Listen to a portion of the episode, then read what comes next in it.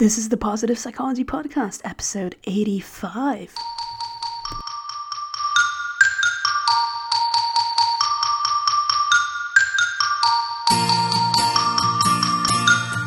Welcome to the Positive Psychology Podcast, bringing your earbuds the science of the good life. And now, your host, Kristen Truempy. Hey, hello, and welcome.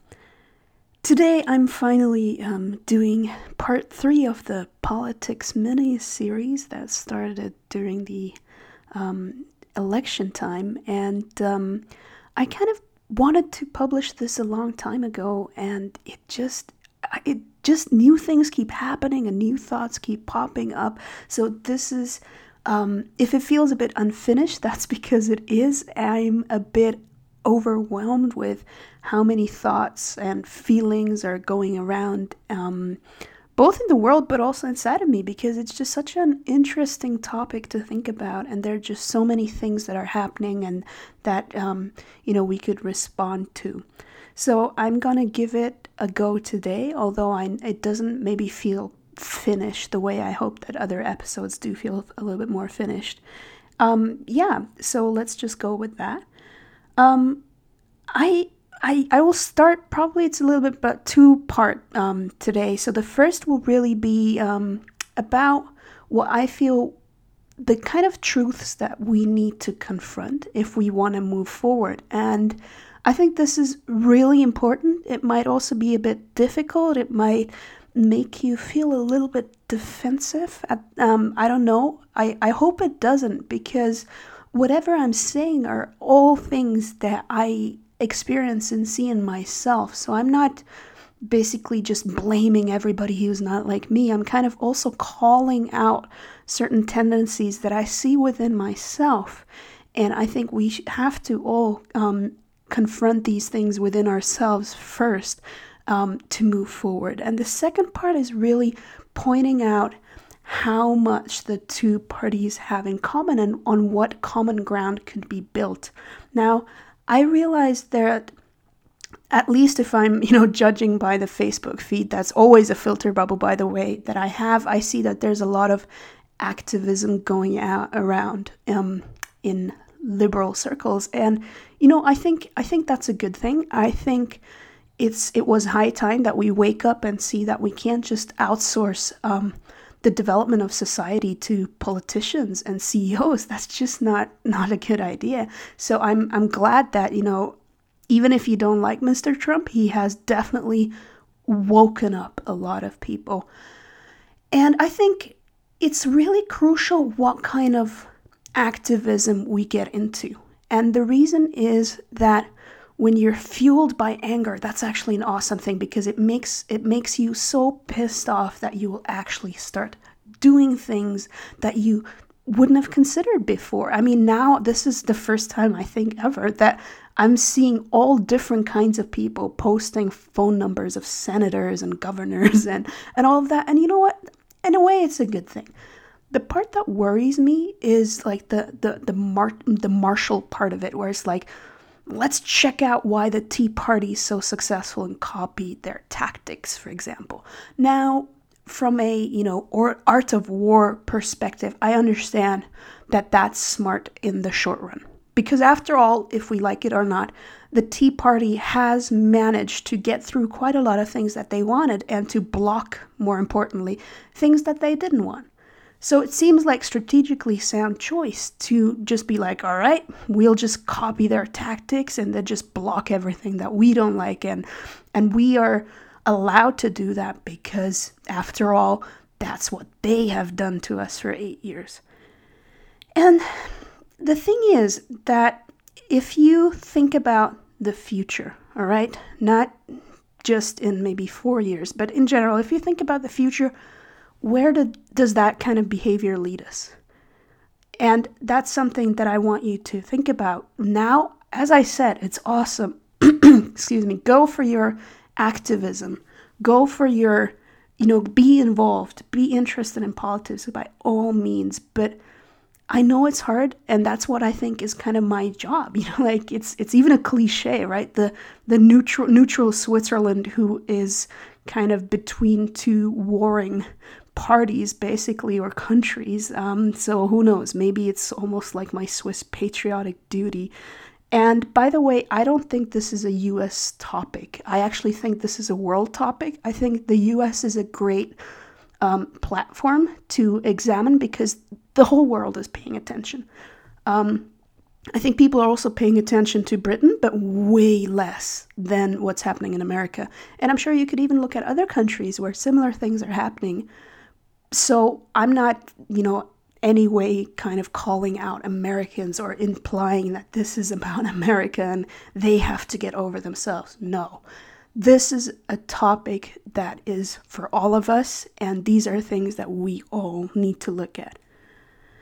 Now, one thing that I will talk about is something that I've only heard like one or two people in the meantime bring up in the media, and it's actually, in my eyes, the most important thing, so stay tuned for that. So, first of all, I'd like to start with a few helpful ideas and assumptions. Um, before we dive into the actual concepts, let's lay down a little bit of a foundation here. So, there is nothing and nobody we have more influence and power to change than ourselves. I know it's a cliche, I know we hear it all the time, yet somehow we don't seem to act according to it that often. Um, we have to act on it, otherwise, there's no point in knowing stuff if we just do nothing about that.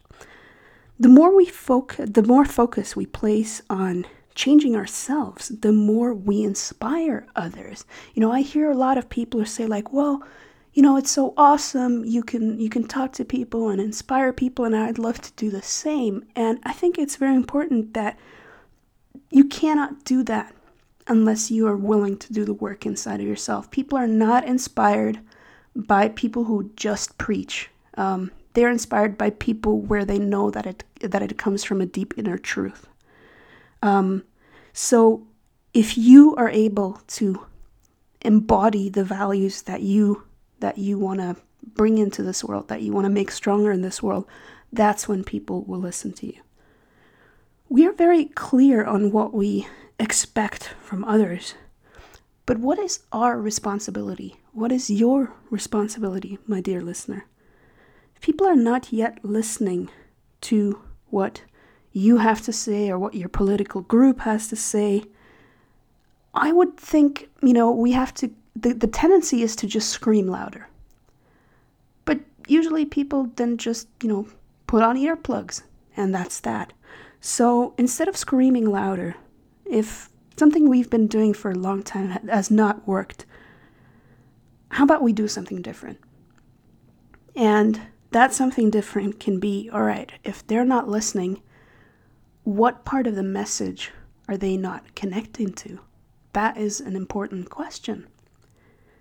Now, there are a lot of things in terms of, um, and that's why I think it can be safely said that there's a certain awakening, awakening happening now, where the image we have, either of our country or of a party or even ourselves, clashes with reality in such an obvious way that we just cannot um, pretend otherwise anymore. And I think that's actually quite maddening. You know, if you think like, well, we've done a great job at, at creating this really, you know, tolerant and, and freedom loving society, and then it's like, nope. there is still a huge but huge number of people who who have very different ideas about what freedom is than you do. And by the way, they think your ideas are dumb. And that's painful, that's hurtful, and I think there's a lot of energy coming out of that. So it might be difficult to hear the things that I'm saying, and I want to just be really clear about it. If we keep choosing the things which are the easiest and that come the most normal, the most reflexive answers and responses, we will not change our reality. That is just, I have to be very clear on that we can change that is based on the idea that the others have to change will not happen, or it will happen in a way that is completely different from what we imagine. And if you don't believe that, um, I challenge you to give me an example of something where people would just, you know, not change their, their own ways, not change their own tactics, and then just eventually people will be like, oh, yeah, I see, I was a complete idiot. Thank you for pointing that out. Like, I'd be really super interested if you have examples. We have to learn to kind of weigh up the discomfort that we feel by looking at these clashes between image and reality and um, just avoiding that discomfort, but where that would leave us. That's very important. And we pay for it in our own life because that's precisely one of the biggest things that keeps us from getting what we want. If we just consistently avoid things which give us discomfort just because, you know, they're uncomfortable. So let's not go there. Happiness, success, meaning, none of these things just fall into our lap. None of them just happen if we stay coddled in whatever reality we have constructed for ourselves. And I want to be clear there's no way, no surefire way to say that we can attain these things all the time or that there's a surefire path to go there. But there are paths which are incredibly unlikely to lead there, let's put it that way. So let's go over some of these necessary disillusionments. Number one, we can f- go about our lives, and public life will somehow just function without our input. And, you know, nothing that we appreciate was just given to us. Somebody had to fight that, you know, for, for you to have a weekend if you have one. Um, somebody had to fight so that you can vote. Yes, and even white privileged males had absolutely nothing to say um, in the past when it was just about the king. Um, this idea that we can leave it to the beaver, um, that only works if we like the direction that our country is going. And you know, sometimes, I don't know if you've lived like that. Like for me, sometimes, you know what? Sometimes I don't feel the need to vote because I think my country is doing okay. I, I don't always feel the need to be the same amount of political, so to speak. Then another necessary disillusionment that we that I think we should examine is the consumer mentality. You know, consuming means that something comes to your attention, you acquire it, you use it, and then it's gone, and you look for the next thing. And consumers expect things to happen immediately consumers expect to be satisfied without really having to put anything in except money. But nowadays, with the internet, there's so much you can get even for free, right? And as a consumer, we can blame the seller or the producer of the product and even ask for a refund. Now, I'm not saying these things are wrong per se, but I think it's important to kind of think about in which situations is the consumer mindset helpful? Um, and in which situations is it not helpful? And instead of a consumer mindset, I would propose more of a creator's mindset. And creators, they tune into the world around them and they look for issues that need to be solved, which overlap with what they are good at and interested in. Creation is a process, it's not an event, it's not something you just sneeze out and then it's there. The creator also takes responsibility for what is happening. And when things don't immediately work out the way the creator envisioned, the person will, you know, pivot and try different things until something hits. We also act, I'm sure we don't really believe it if asked explicitly, but we do act as if problems problems will just go away by themselves if we ignore them long and hard enough. Now, that's something that Mr. Trump is making very hard for us to do. Also, we don't create an environment in which politicians can tell us the truth. The voter is not always right, and if we have no mechanism to address those problems, we will forever be stuck in a cycle of blaming others without ever moving forward.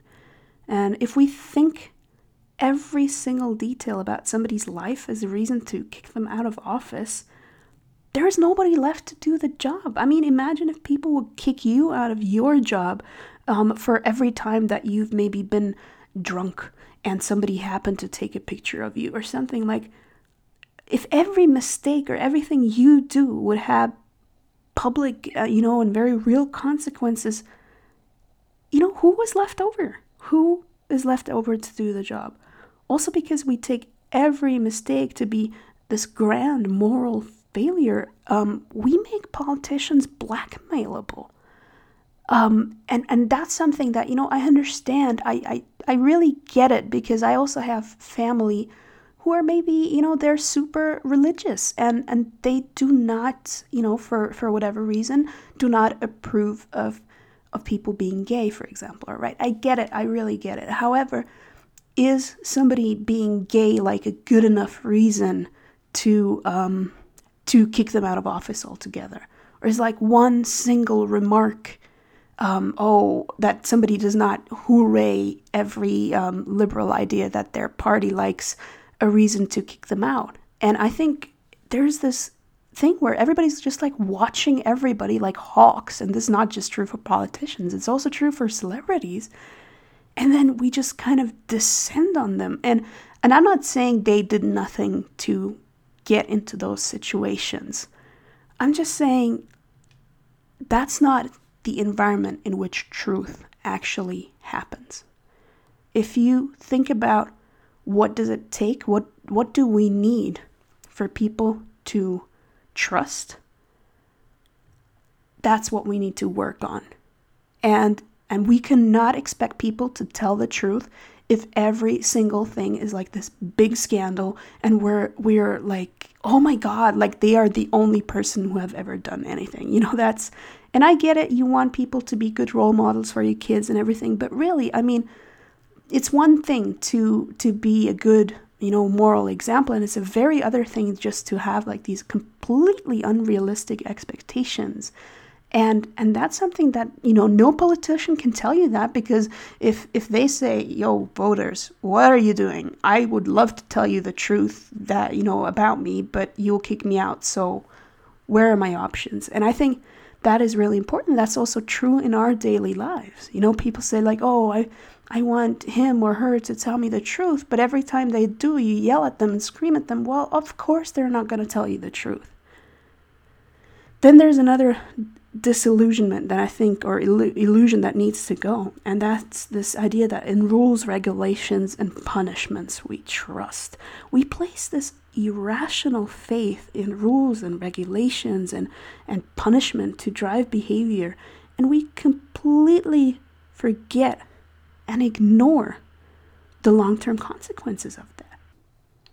Another tendency we have is to kind of fetishize moments, right? So we think that change, or we act at least as if change is made out of these big moments, right? A um, when the Berlin Wall fell, or at the Women's March, or the inauguration, or 9/11, and these kind of moments can start something, they can turn around something that is already happening, and they can end things. But the important, they're just one percent of the effort put in behind the scenes. I mean, if you think about it, Nelson Mandela, um, who was one of the biggest drivers um, behind ending apartheid in South Africa. He was in, t- in prison for 27 years before apartheid actually ended. And people didn't, you know, turn into ter- uh, terrorists overnight. Something happened there. And it also took quite a while for Americans to get even the most basic rights. And, and this doesn't sound cool, you know, in a time where we can instantly get everything. But I think that's also one thing we can do to appreciate the people. When we see that a new bill is signed or a new law is signed, you know, there are some people had to work behind the scenes for 15 or 20 years just to even get that done. And those are the kind of people we want to value. And if we value those kind of people, what difference would it make? there is also this misconception that we live in a time of unprecedented, you know, put in whatever you want, crime or un- insecurity or change and and it's it's strange because crime is not higher today than it was decades ago, but we feel so much less safe. And we somehow think that our challenges are bigger than everybody else's faced before us. And I understand why that is because obviously our experience is the thing we know the best. But that doesn't mean that humanity has not learned and gained some experiences in dealing with certain things. So how are you doing? Um, yeah, I understand. It's I hope I hope it's not too hard to hear these things. I'm not quite done yet, but I promise you we will get to the hopeful and optimistic bit in a few minutes. So let's go on to stories that don't serve us well, and there are many, but I picked out three. Number one, they're the problem.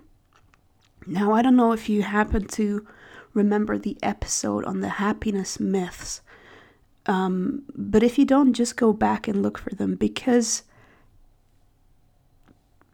waiting for other people to change, I know I've said this, but I'll say this again, is usually not how we get what we want.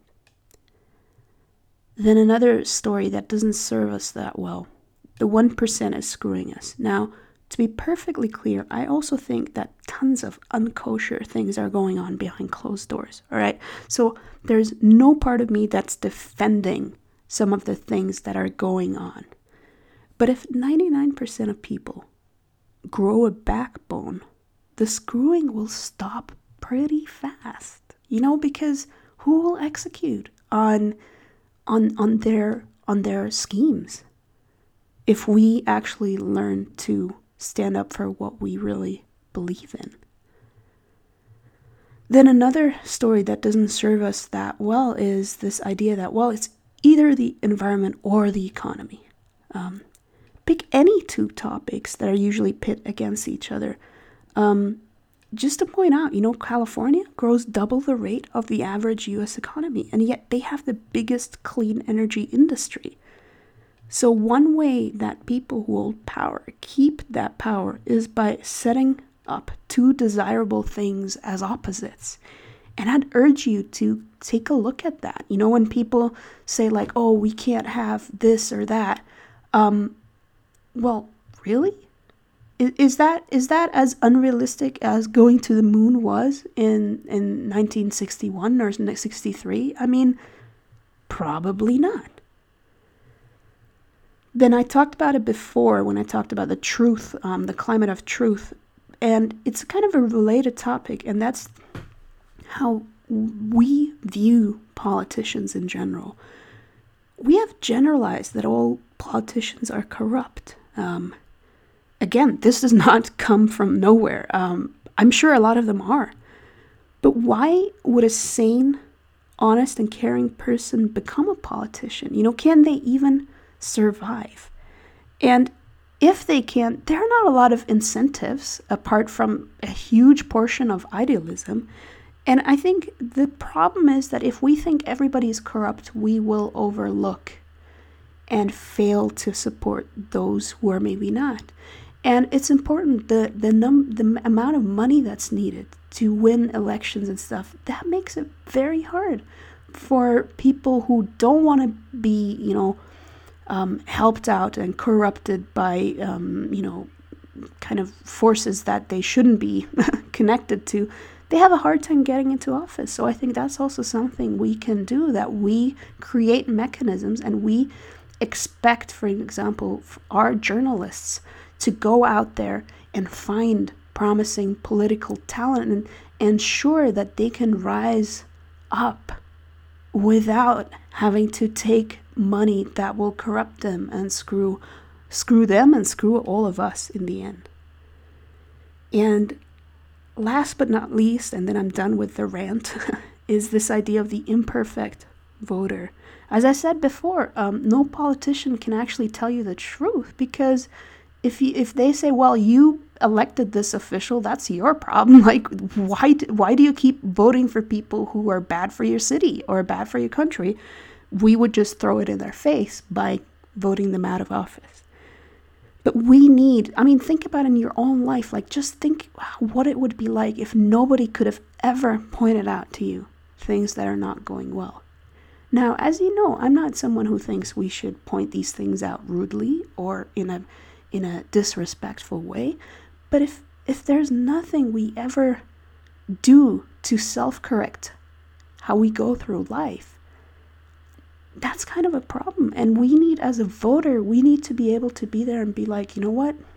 Voting for that guy or that woman was a mistake. And I will learn from it. And not only will I learn from this, I will also teach my kids how to think about what politicians are doing, what their performance is like, you know. So that's that. Now, before we come to the common ground section, um, I would like to to give some thought to this um, idea of a democracy that deserves its name. What would that look like? And I, you know, I think I don't want to really talk about it too much, but one thing that's very clear is that the rules are set before the game. So, unless you complained about the Electoral College before the voting went down, there is, it's quite actually, you know, anti democratic to now talk about the popular vote. And I know this is a very, you know, that's a statement that's that will probably anger some people, and I'll tell you why. Would you have accepted the opposition's the opposition if he, it would have reacted the same way? Let's just flip the tables for a second. Let's imagine that Hillary would have won the Electoral College, but Donald Trump would have got the popular vote. And I saw some of those tweets. They're like, Trump, put on your big boy pants. You'll have to deal with it. You'll have to stand with the result no matter what it is. And I agreed to be, per- I perfectly agree with that statement. But we have to do the same, no matter whether our candidate wins or loses. And if we think the popular vote should be the deciding thing, we have to get that going on a political track. We cannot just sit here and say, this is an illegit- illegitimate president because he's not. He was voted in based on the rules that were set, and the same would have happened if Hillary Clinton would have won. So that's very important. You can't just impeach a president because you don't like him and he's doing his job even if you don't agree with it. And that's very important. I would like you to think about regardless of the people, regardless of you know, party lines. What does a democracy look like that deserves its name? What are the rules that it plays by? And most importantly, what kind of rules do I stand by even if I don't get what I want? But I will accept them nevertheless because I care more about democracy than I care about getting what I want right now. That's an important thing that I would really love you to think about. So let's get to common ground. Now, we are all super aware of the difference between Republicans and Democrats, and they may seem insurmountable. And I want to be perfectly clear that I'm not negating that some very real and very challenging differences exist. I just think they got more than enough airtime and that we should think about the other side of the coin as well. Conservative and progressives are to me, and progressive are to me not just political concepts. Um, these are for- forces that come into play whenever and wherever living beings exist and interact with each other. Biological evolution, for example, balances tried and tested mechanisms and structures with mutations which lead to lasting change if they prove effective. So, every single animal and plant unites attributes that can be traced back thousands or even millions of years, and other aspects which are fairly new. So, we need to conserve things so we don't die, but we need to progress things so that we can evolve. And you can't have one without the other. science evolves, you know, by relying on tested principles, we can put each scientific finding in a framework that tells us not just about a single study, but how this relies to other knowledge we have. And if we would use different math and different methods for each scientific paper, it would be pretty incomprehensible very quickly. By taking risks and daring to pursue ideas which sounded crazy, we can make big scientific leaps. But we also need conservative scientists to make sure that the newest gadget you own doesn't just explode in your face or drop from the sky. Then religion and spiritual life evolves. Um, some things that we look at as new, as new agey are thousands of years old, like yoga and meditation. Other things, like for example dress codes in different religions, they go back only 200 years or so. The workplace. Every team has people who are more rule focused and ensure a certain order, while others are more concerned with improving the existing or inventing completely new approaches. And I hope you see how the need to conserve what we have for stability is just as needed to move forward as the forward motion itself. And this is true not just in politics, but in, I would argue, probably all realms of life. So some of the political differences are actually about priority and not about absolutes.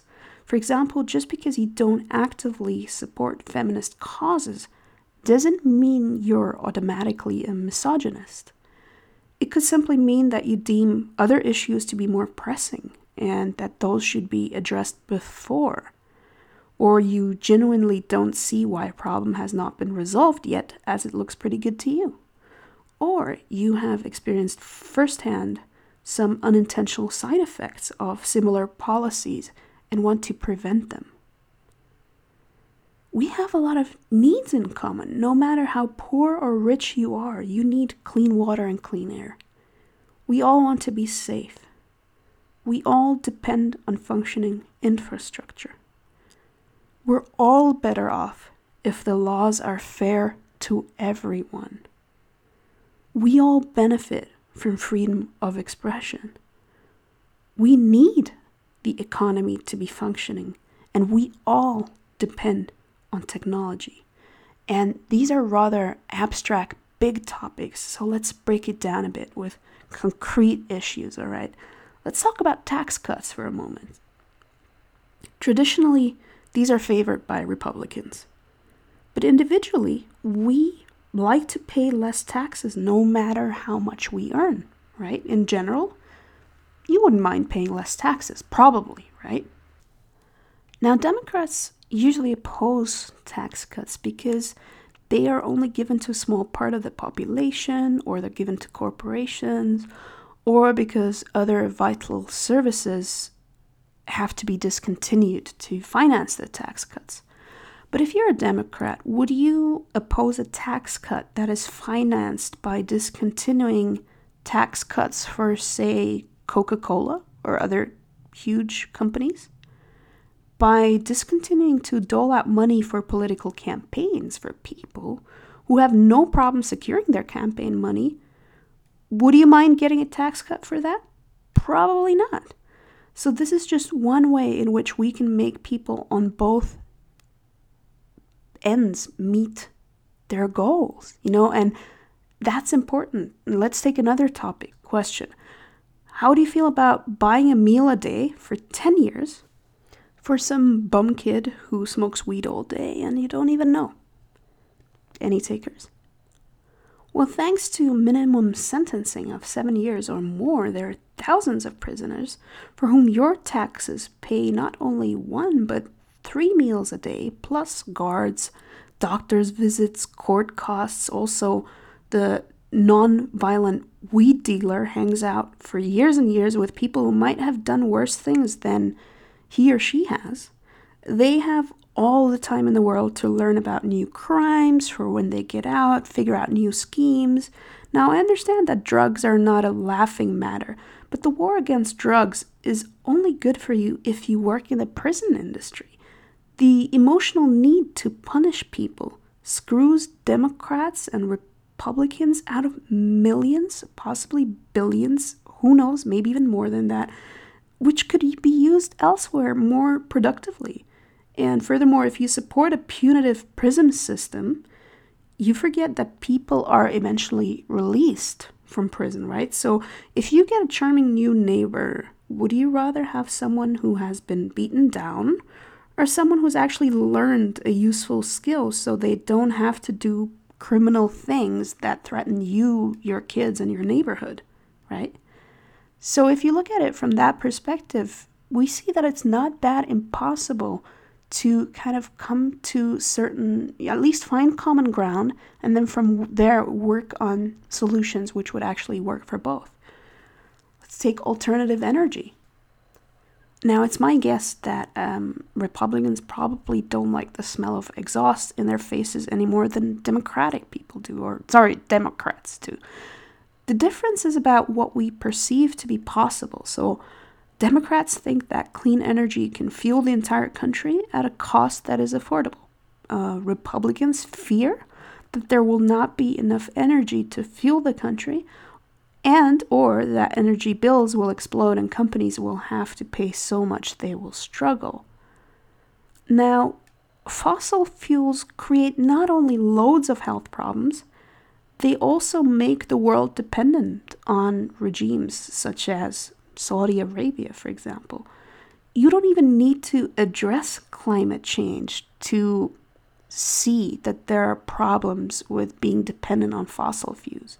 So, however, implementing well intentioned but badly executed plans too soon could lead to energy blackouts. That's a real possibility that, you know, Republicans are warning us from.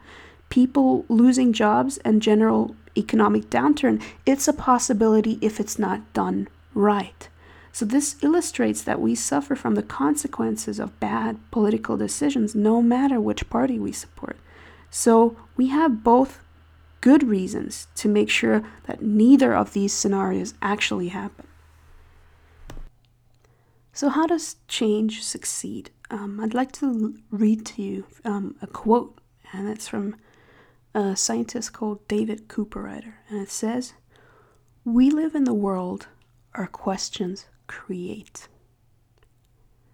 I deeply believe in the truth of this statement, so if we keep asking the same questions or don't ask at all, and instead just yell at each other, nothing desirable can happen.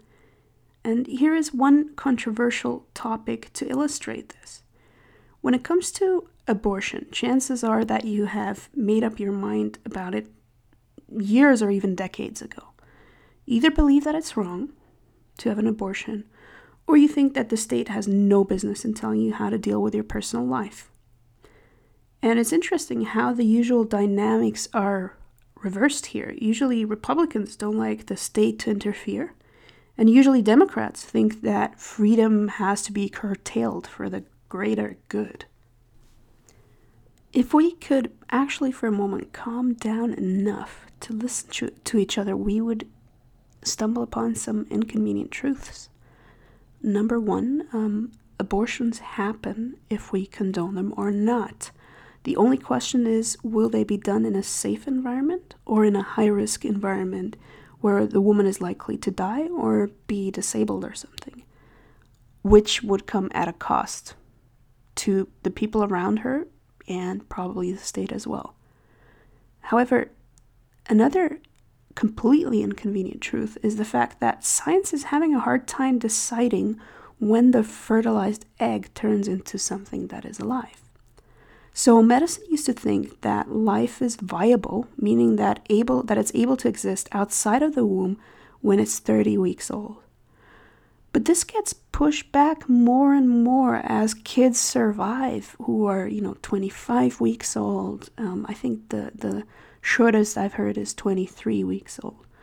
So suddenly it's not so ridiculous to question whether you're killing a baby um, if you decide to abort after the 20 week mark. And that is inconvenient. It's not easy because, you know, wouldn't it be easier if we could just make it about choice, right? About is it your choice or not? Um, but based on where science is at, it's a very valid question. You know, um, when does it turn into life? And, and when is it wrong to terminate that life? And that's an, an, a difficult question, a question for which I have no answer. But if we just keep thinking that the others are wrong no matter what, we miss out on the best possible solution for everyone. So instead of discussing whether abortion should be legal or not, maybe we could ask other questions. Um, based on evidence, what are the safest ways of making sure that people don't get pregnant who don't want to get pregnant in the first place? Considering that a woman uh, is only fertile for 6 out of 31 days.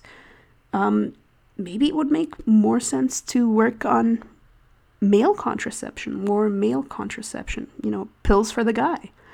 Um, even if we don't believe in the no sex before marriage philosophy, is it possible that the current setup that we have is maybe less than ideal and that society encourages people to have sex for whom it's simply not psychologically healthy to do so. And we can't just always say, oh, it's our freedom, it's our freedom, or people are always going to do it anyway. Um, the question is is it possible that some people who are definitely not ready are pressured into kind of thinking they are supposed to have sex?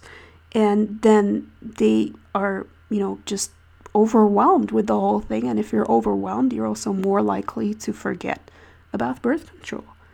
Um, do we are we kind of using sex as a coping mechanism because we have not learned to deal in different ways to make ourselves feel great in other ways?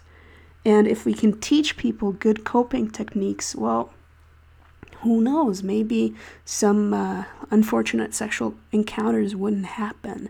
And I think these are things that probably both sides of the of the political spectrum should be interested in asking.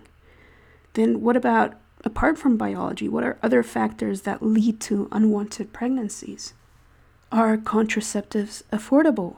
Um, how can we make sure that people recognize as early as possible that they are pregnant?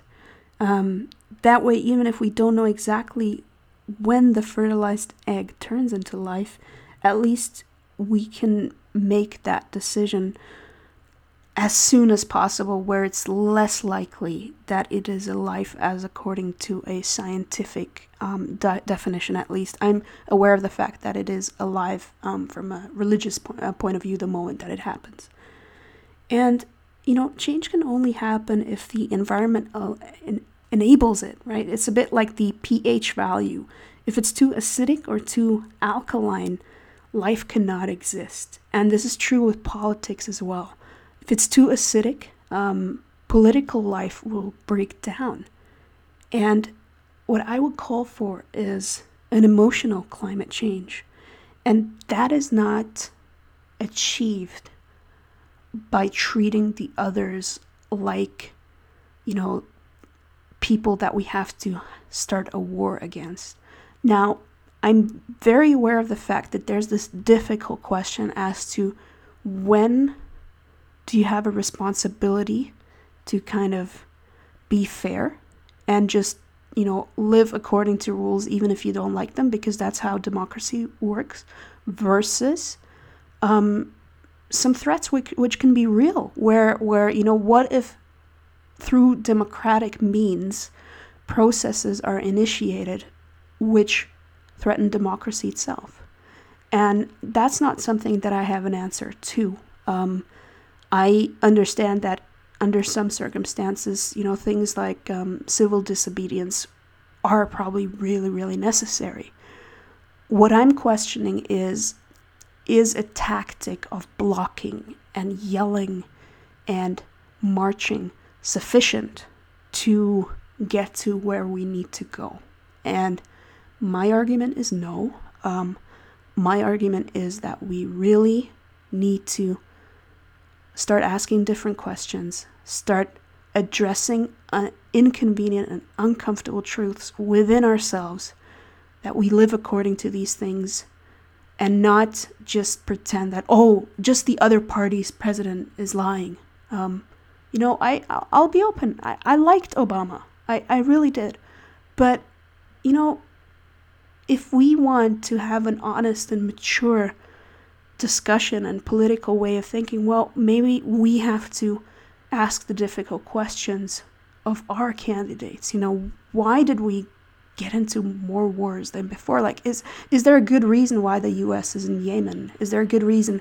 What's happening? Um, and not already thinking that we have the answers to all these questions because we don't and what about you know what's happening with drones like well yes on the one hand it's I guess if you have to have a war it's probably a good thing that your soldiers are not dying but but what are these bombs creating? They're probably creating more enemies for you. So if we are unwilling to address those questions when um, you know our candidate is in office, but then we yell out those things and we we kind of we do that when the opposition is um, ha- is in power. I, I understand why people would not take you or me that seriously. You know, if we accepted things under corruption and, and lies under the previous administration, um, why do we, you know, of course, people will be like, well, why does it bother you now? That that is just not, you know, they're just not lying on behalf of your ideals. And I think that's something that is really important that we honestly confront that and are like, you know what, there's some rules. It doesn't matter how popular the person is or how much I love them things that they shouldn't cross or can't cross. And um, that we are honest about that, that we value this idea that we don't have all the answers, that maybe if we, um, if we talk to people from who have a very different view from us, and if we actually do that with an intention of listening, and listening is not waiting to speak, all right? It's not just waiting until it's your turn. Listening is actually hearing to what they say and leaving the possibility open to be changed by what they say, that's what listening is, then we can have very different discussions. And I'm aware of the fact that a lot of people will not respond to this. You know, they're. Uh, will you know will someone who enjoys confrontation and the way that things have been done you know submit to this? Probably not but we don't have to deal with them. If we actually can unite with people from the other end of the political spectrum in working out solutions that we think would be helpful, you know, we get to our goals quicker. If we don't, if we're just like, oh, we're just going to go kamikaze and just be ninja about everything and just fight and block everything, well, guess what's going to happen? Uh, in four or in eight or in 12 years, you'll have the, the next president that you want, and then they're going to do their thing again, retaliating, and the circle of retaliation will just go on and on and on. And, and that's just something that is not exactly helpful for progress. So, so let's start asking different questions, even if it's hard, and even if, from an emotional point of view, it would be much better just to punch someone or scream at them. Okay, so we have uh, some reviews. As I said, I have a little bit of catch up to do, so let's get into them. Nicola writes, I'm eternally grateful for your podcast. I first came across it during a very depressive time in my life, and I listened to every episode. Your studies and thoughts sparked in me an overwhelming sense of hope and motivation to live and live well. It has also reminded me of how I enjoy psychology after I'd pushed aside after I'd pushed it aside for my studies for years. You've brought up so many points that clicked a realization in my head that I can't think of any specific one that stands out. I also love the casual and often often humorous tone and beat of the whole thing. So thank you, Kristen. Because of your work, I'm car- currently the happiest, wholesome person I've ever been, and now pursuing my own work in psychology. Please keep it up, Nicola. Hey, Nicola, um, these are the kind of messages that, you know, they can make me choked up and teary eyed in, in public places. And um, yeah, I, I hope that this stretch uh, continues for a very long time in your life. And, um, you know, just a heads up, I plan to do this podcast for a very, very long time. Here's Brendan. Hey, Kristen. I wanted to shoot you a note to say thank you for an amazing podcast. I stumbled upon positive psychology around a year ago and was fascinated. I then did more research and came across your podcast. I binge listened to every episode on my commute and found myself taking notes every day on things to do and look up. I look forward to new episodes and thank you for the amazing work you do, Brendan. Hey, Brendan, um, can I for once just return the compliment? Because without listeners like you, devoted enough to take notes and reflect and change, this would still be fun, you know, I'm not gonna lie, but it would be way less meaningful. So, Brendan and everybody who is like Brendan, taking notes, diligently listen to every episode, you really, really make this such a meaningful um, endeavor. And I, I want to thank you from the bottom of my heart. Okay, so I'm not gonna say more than this. If you're freaked out by horror, as in legitimately freaked out and get nightmares just by the sounds, you might wanna, you know, stop the podcast now. If you enjoy a little bit of it, just have a good listen.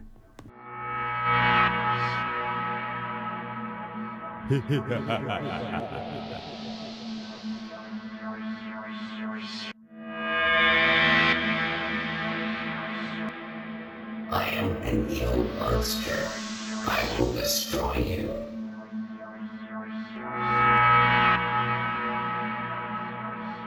Hush, little baby, don't say a word. Mama's gonna buy you a mockingbird.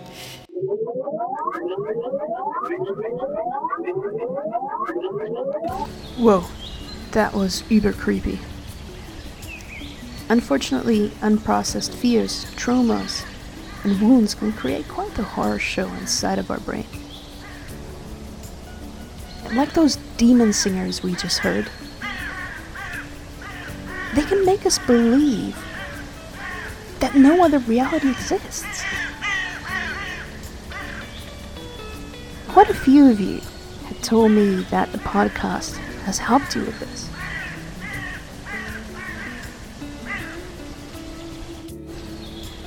Brainwash is a 21 day program designed to freak out those creepy voices, disrupt, and let more easy rhythm and bird whistling into your head. Check it out at gum.co slash brainwash.